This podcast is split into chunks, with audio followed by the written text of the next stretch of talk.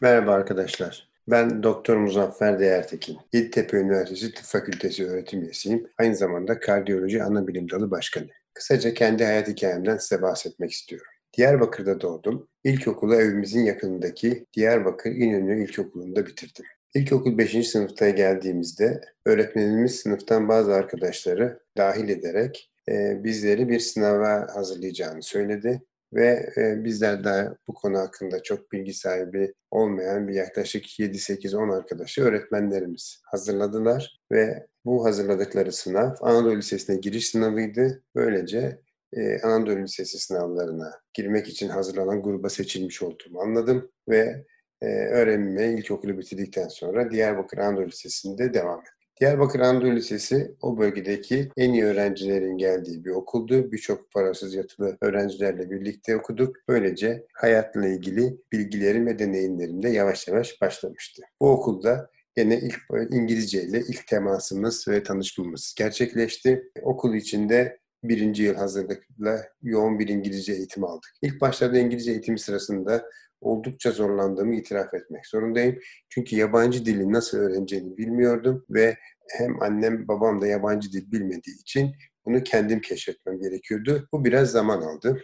İlk başlarda e, İngilizcem oldukça iyi değildi ama daha sonra özellikle ismini almak istediğim Neşe Balkanlı hocamın yardımlarıyla İngilizce öğrenme tekniğini kendimce geliştirdim. Herkes kendince bir takım teknikler zaman içinde geliştiriyor. Bu tekniği geliştirdikten sonra da İngilizce ile ilgili ciddi bir problemim, yabancı ile ilgili problemim kalmadı. Okulda çok iyi bir arkadaşlık ortamında 7 yılımı geçirdim. Bu dönem içinde aktif derslerimde başarılı sayılacak bir öğrenciydim ama aynı zamanda da hem e, spor aktivasyonlarında hem de sosyal aktivasyonlarda yer aldım okulun voleybol ve futbol takımlarında kaptanlığa kadar yükseldim. Aynı zamanda halk oyunları ekibinde de başarıyla e, okulumuzu temsil ettik ve böylece grup çalışmalarında oldukça güzel bir orta öğrenim ve lise dönemini geçirdiğimi söyleyebilirim. Buradaki arkadaşlıklarımız hala devam ediyor ve yaklaşık mezuniyetimizin üzerinden 40 yıl geçmesine rağmen bu diyaloglarımızı devam ettirerek iyi bir arkadaşlıkla hayatımızı birlikte bu arkadaşlarla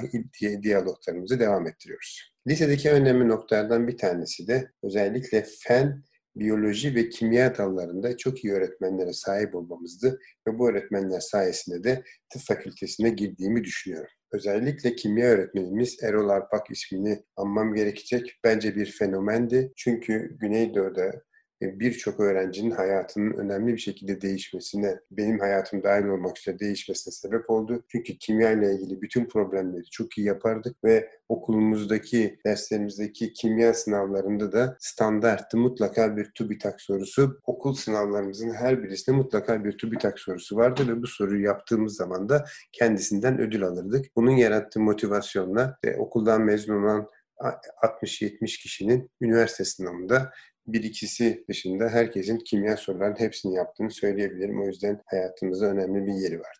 O dönemlerde yine amcam benim doktor, doktordu ve kazandığı bir bursla Amerika'ya gitmişti. O yüzden benim mesleki anlamda önemli mentorlarımdan birisidir ve o da başarılı bir doktor olduğu için de ben de üniversite tercihimi tıp fakültesi olarak kullandım. Tıp fakültesine devam ederken başladım ve e, zevkle e, işte anatomi dersleri başlamıştı ve bu dersleri e, zevkle yerine getirdim ve tıp fakültesine devam ederken de tıpta uzmanlık sınavı başladı. Bu uzmanlık sınavının başlaması önemli bir adımdı Türkiye için. Çünkü böylece Türkiye'de biz tıp fakültesinden mezun olduktan sonra istediğimiz fakülteye sınavı kazandığımız takdirde gitme şansımız vardı. Bu önemli bir aynı zamanda motivasyon sağladı ve derslerimizi bu konuda daha aktif bir şekilde çalışmaya başladık. Hacettepe Üniversitesi'nde oldukça iyi bir grubumuz vardı ve gene okul yılları ilerledikçe önemli noktalardan bir tanesi sınıf geçmek veya yüksek not almakın ötesinde mekanizmaları nasıl öğrenebiliriz ve bu mekanizmalar üzerinden öğrendikten sonra bunları keşfederek e, bilgimizi nasıl arttırabiliriz?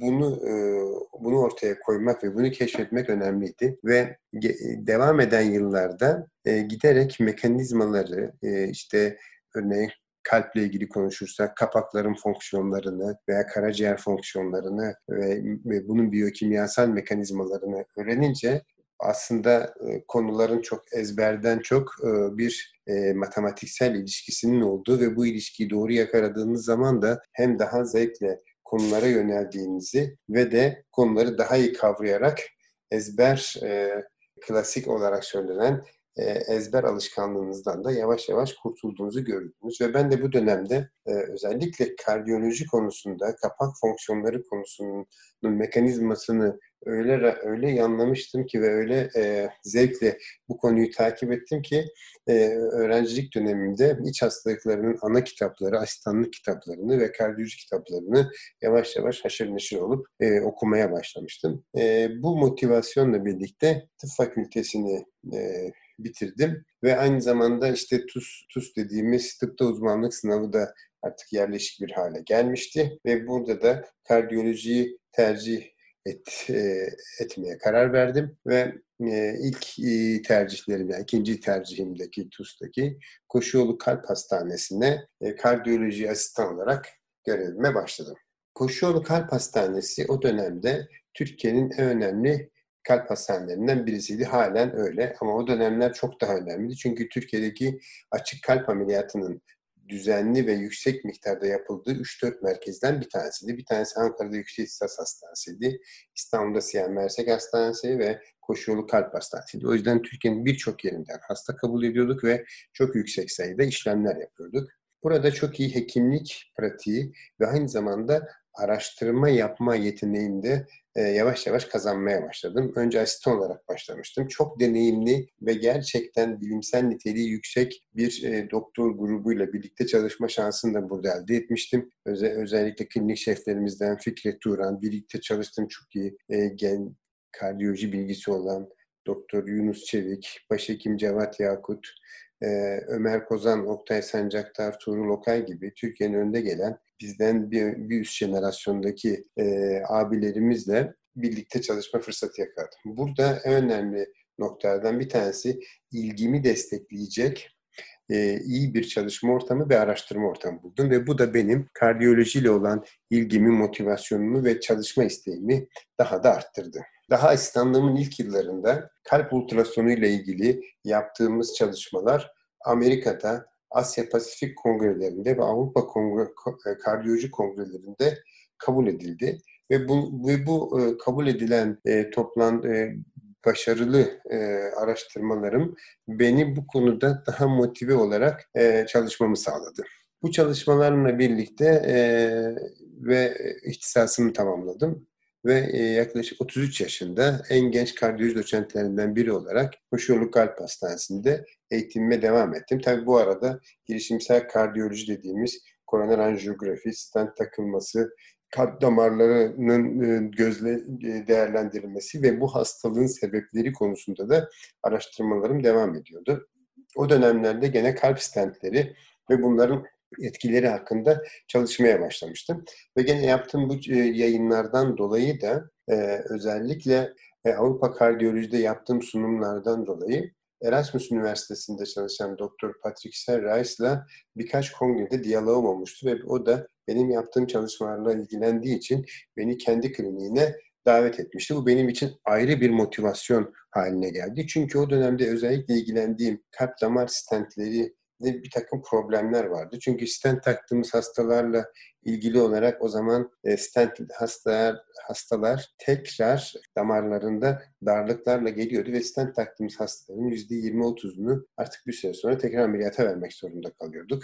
Koroner stent dediğimiz koroner damarlardaki darlığı tedavi eden e, cihazlar çok ciddi bir başarı ve cerrahi ihtiyacını azaltmıştı ama tekrar daralması bu tedavinin önemli bir sınırlayıcı faktörü ve bunun ortadan kaldırılması için birçok çalışma yapılıyordu. Bunun üzerine 2000 yılında Patrick Serrais'in de önderliğinde ben Avrupa Kardiyoloji bursu kazandım ve Erasmus Üniversitesi, Hollanda'da Erasmus Üniversitesi Thorax Center'a kabul edildim. E, bursum aslında başlangıç olarak e, 6 aylık bir burstu ve Patrick Serrais'le çalışmaya başladım. Ancak e, bursumun e, 4. ayında e, Serrais 6 aylık bursum olduğunu duyunca şaşırdı ve e, benim orada kalmamı e, ve gerekirse e, doktora yapabileceğimi söyledi. Bu benim için gene ayrı bir motivasyon ve mutluluk kaynağı oldu. Ve ben de onun teklifini kabul ederek 3 yıla çıkmış olan bursumda birlikte doktoraya da başlamış oldum. Ve bununla ilgili olarak bana gerekli maddi ve konaklama desteklerini de sağladılar ve ben de bu dönemde çalışmaya başladım. Bu dönemde stentlerin daralmasıyla ilgili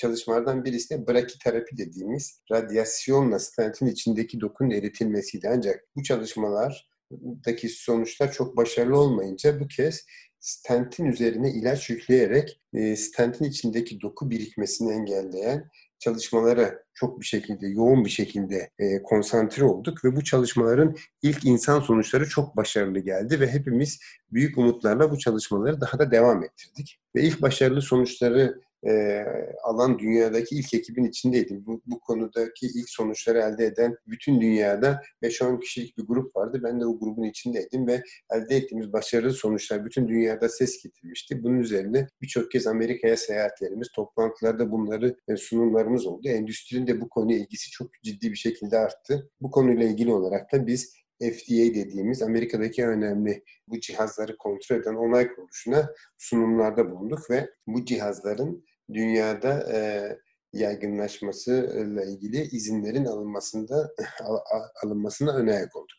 Böylece stentlerin içindeki daralma e, sı problemini %90 ihtimalle ortadan kaldırmış olduk. Eskiden stent taktığımız hastaların %30'u bize tekrar geri gelirken bu oran %5'lere düşmüştü. Ve bu durum geçen 10 yıl içinde, 10-15 yıl içinde açık kalp ameliyatı kalp damarlarındaki darlıktan dolayı açık kalp ameliyatı ihtiyacını %70 oranında azalttı ve işlemlerdeki güvenliği ve başarıyı da arttırdı. Böylece girişimsel kardiyoloji işlemleri oldukça kolaylaştı ve başarılı hale geldi. Ben de bu çalışmalarımı yaklaşık 3 yıl yurt dışında tamamlamış oldum ve 2003 yılında da doktoramı alarak Erasmus Üniversitesi'ne ayrılıp ülkeme geri döndüm. Ve Türkiye'de yurt dışında doktora yapmış yani PhD'si yapmış ilk kardiyolog olarak döndüm. Türkiye'de tekrar e, izinli olarak ayrıldığım Koşuyolu Kalp Hastanesi e, kurumuna döndüm ve araştırmalara devam etmek istiyordum ve dünyada bu konudaki ciddi bilgi birikimine sahip kişilerden biriydim ancak devlet hastanelerindeki biraz hantallık, biraz bürokrasinin ağırlığı bu araştırmaları yapmama maalesef engel oldu. Bunun üzerine 2005 yılında Yeditepe Üniversitesi Tıp Fakültesi de ilk hastanesini e, açıyordu ve bu e, modern donanımla, cihazlarla donanmış bu hastanede Sayın Vakıf Başkanımız e, Bedrettin Dalan e, beni davet etti ve e, öğretim üyesi olarak benim tıp fakültesi bünyesinde çalışmamı ve bu hastanede görev yapmamı görev yapmak üzere davet ettiler. Ben de büyük bir bu davetten şeref duydum ve bu daveti e, kabul ederek Yeditepe Üniversitesi'ndeki görevime başlamış oldum. Yaklaşık 15 yıldır aktif olarak Yeditepe Üniversitesi'nde e, hem kardiyoloji ana bilim dalında e, hem de hastane içinde e, görevlerimize devam ediyoruz. Yeditepe Üniversitesi'ndeki bu dönemde